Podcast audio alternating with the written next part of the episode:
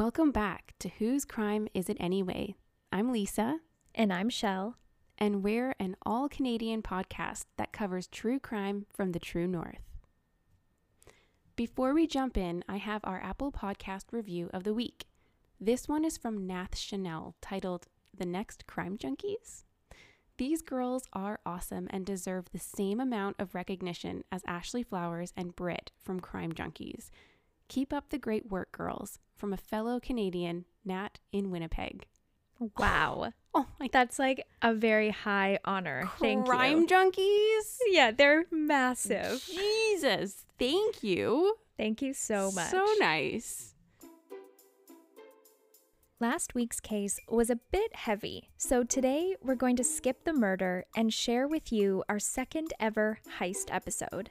This isn't just your typical bank robbery. This is about a 220 pound giant Canadian loonie made out of 99.99% pure solid gold. But this precious golden coin wasn't stolen on Canadian soil. Grab your passports because we're flying all the way over to the famous Bode Museum in Berlin, Germany. Take it away, girl.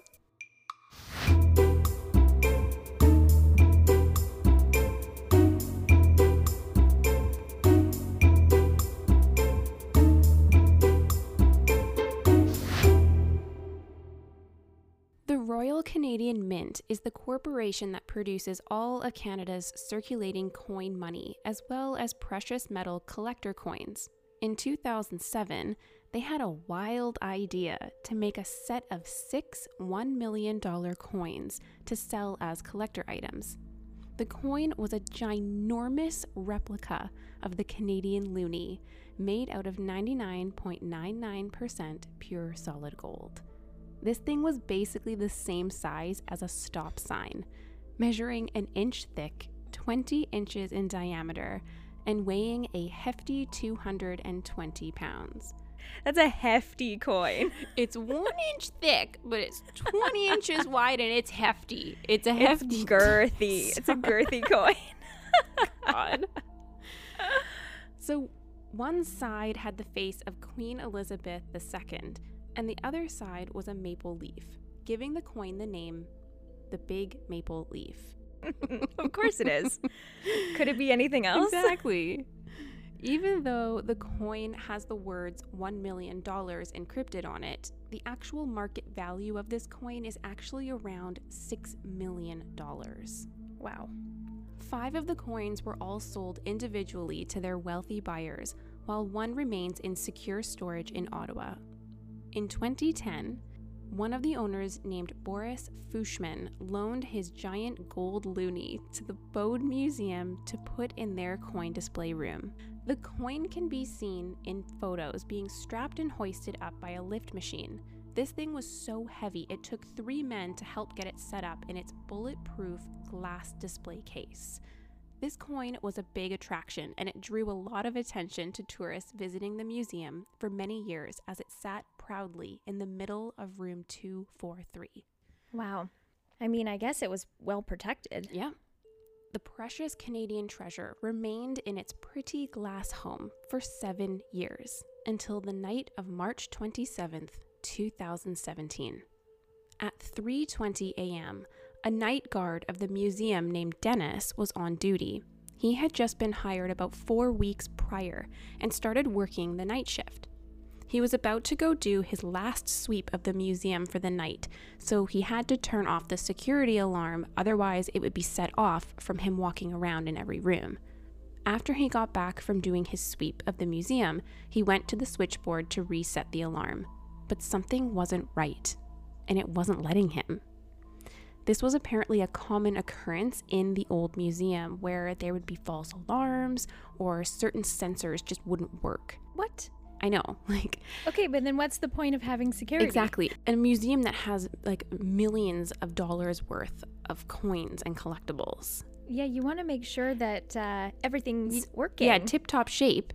exactly. So when Dennis went to check if any of the doors were ajar, he noticed a window on the southeast side of the second floor that was forced open. so he went rushing down the hall to check the rooms. And when he entered room 243, the bulletproof glass case holding the giant golden loonie was shattered, and the coin was gone.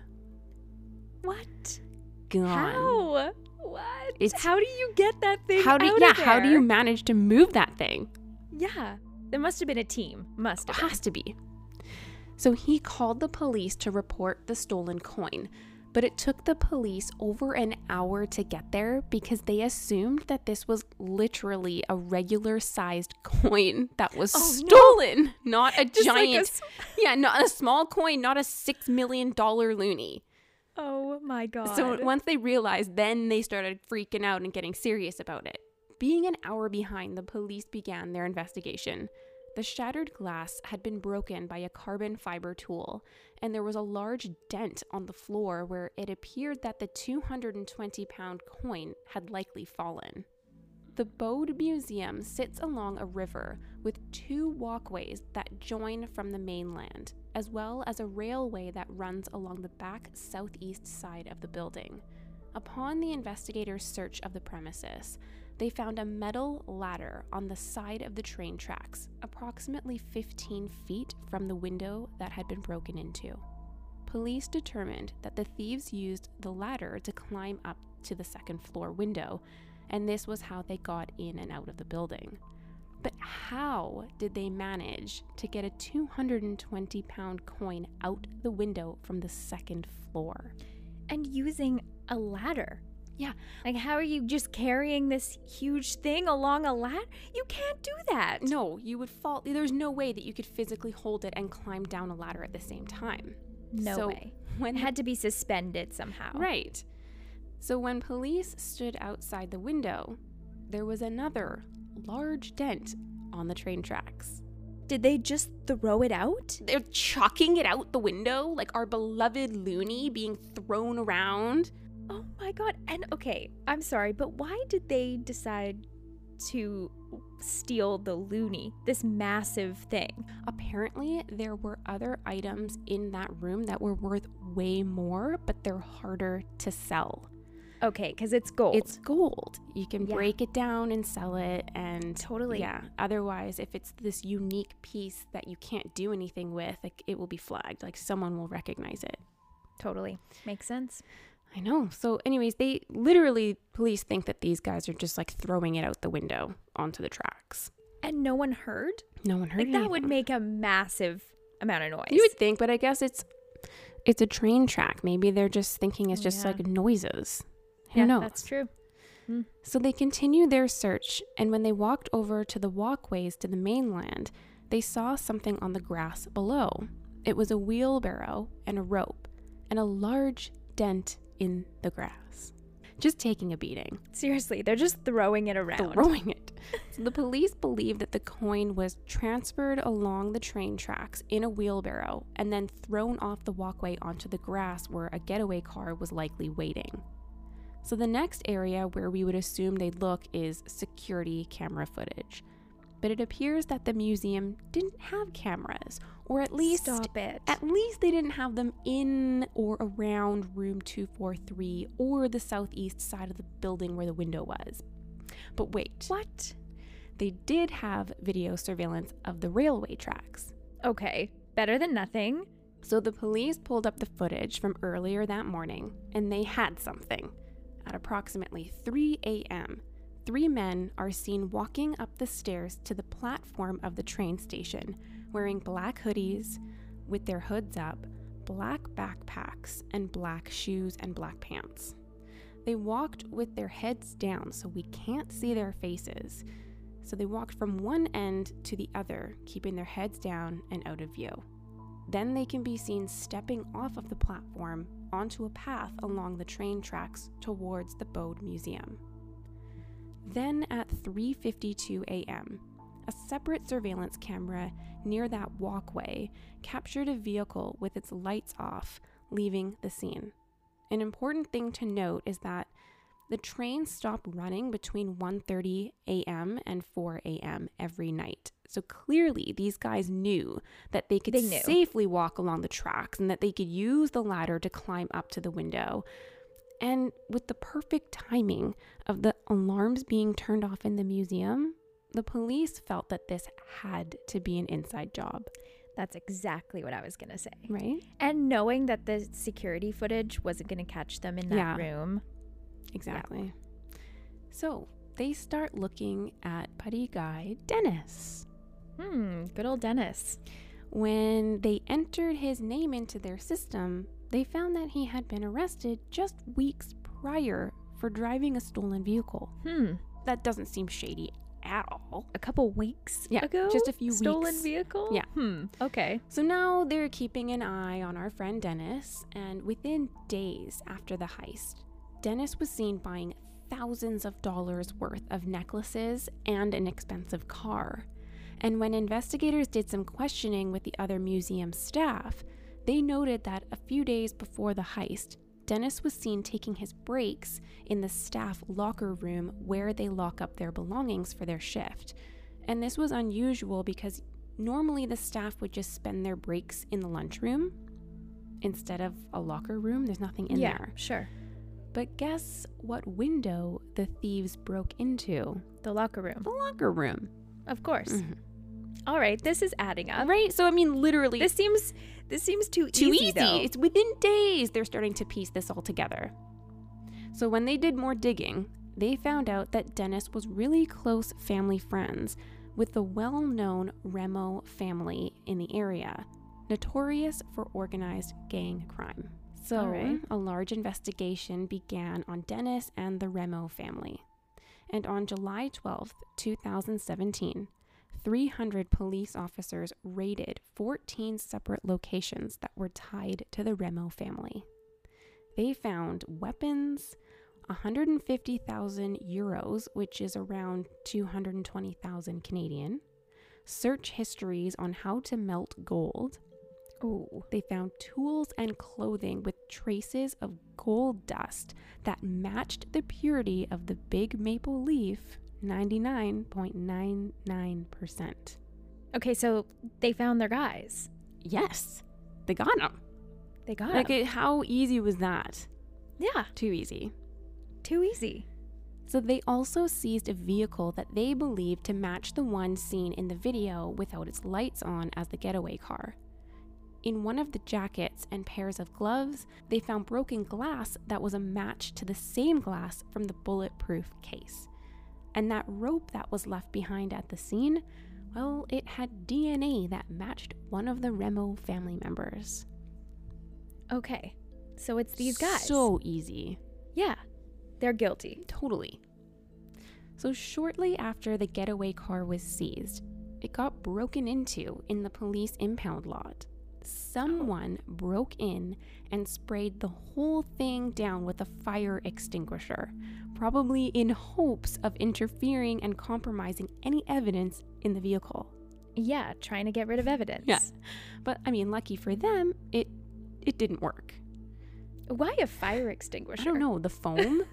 Maybe. I don't know. It's so Yeah. weird. But they were still able to find traces of gold. Literally, dust gold particles were found in the seat cushions of the car that were 99.99% pure gold. And on one of the many tools that were seized, they found the same thing 99.99% pure gold dust.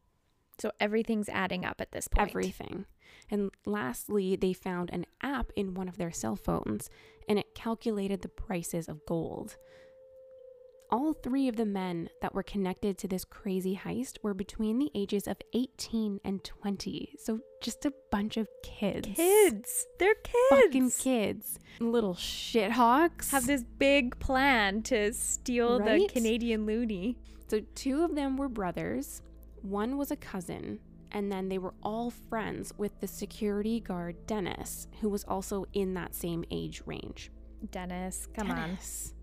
Because they were under the age of 21, they would go to trial as juveniles. Something that many people believed to be strategically planned that way because they would automatically get lesser sentences. Ooh, that makes sense. Yeah. So in January of 2019, every single one of those guys showed up to court holding magazines to cover their faces. From their walk of shame into the building, all the way throughout the trials, we never saw their faces, and we never heard them speak. They remained silent, covering their faces like cowards for a month long trial. Wow. Mhm. That seems rare. But I guess when you are considered a juvenile, um, they never even say your full name out loud. Yeah, they'll give you initials. Yeah, so they have initials. So, what is our verdict? Well, two of the cousins were sentenced to four and a half years, while Dennis was sentenced to three years and four months. And the fourth suspect was acquitted because they couldn't. What? Yeah, they couldn't prove apparently that he was in any way involved, which is just bonkers to me. Like, how can you not prove that? Yeah, and there needed to be more than two people Well, or There were three guys in the video. people. Yeah, there's three guys, exactly. It's- just nuts. So to this day, our beloved golden loonie has never been found. Oh yeah, that thing is It's gone. long gone. That's long gone. That's been melted. oh yeah. yeah. So they think Ah. that they did it shortly after and it was cut up and sold in smaller pieces to the black market. Once it's melted down, it's completely untraceable. So the big maple leaf. Is no longer big. So we will never ever see the big yeah. Oh my god. Oh, we'll never get to see the big maple leaf. No. So, what about the poor guy Boris who lent his $6 million treasure oh, to the museum? Oh like, what about that guy? Boris, I forgot about Fuck. him. So, he's filed a lawsuit against the insurance company and Yeah. he's asking for full compensation. But the insurance company only gave him 20% of the insured amount. So, I'm not sure Oh. why, but I don't- if he had it insured for $6 million, like, isn't that what you have to pay? It was stolen. usually through a claim. Yeah. I don't know. So, as of March 2020, he has only received 800,000 euros from the insurance company, which it works out to be around 1.2 million Canadian dollars. Aside from the money lost, Boris loved that loonie, and he's Oh. heard, I know, he's heard in a hearing saying, I miss the coin. It was a very special piece.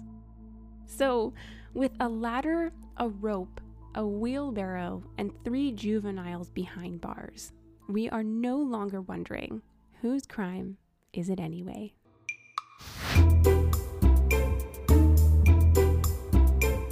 Thanks so much for listening to another episode of Whose Crime Is It Anyway? We will be back next week with a brand new case. Until then, follow us on Instagram at Whose Crime Podcast and on Twitter at Whose Crime Pod. Bye. Toodles! when, I, s- when I said that, That out loud, it sounded like I was describing a giant dick. The coin can be seen in photos being strapped and hoisted. Holy shit! Stop it right now. Strapped and hoisted. How are we ever going to get through this? How come I didn't notice this when I was writing it? Not so big no more, is it? Admired shit. how big it is. Yeah.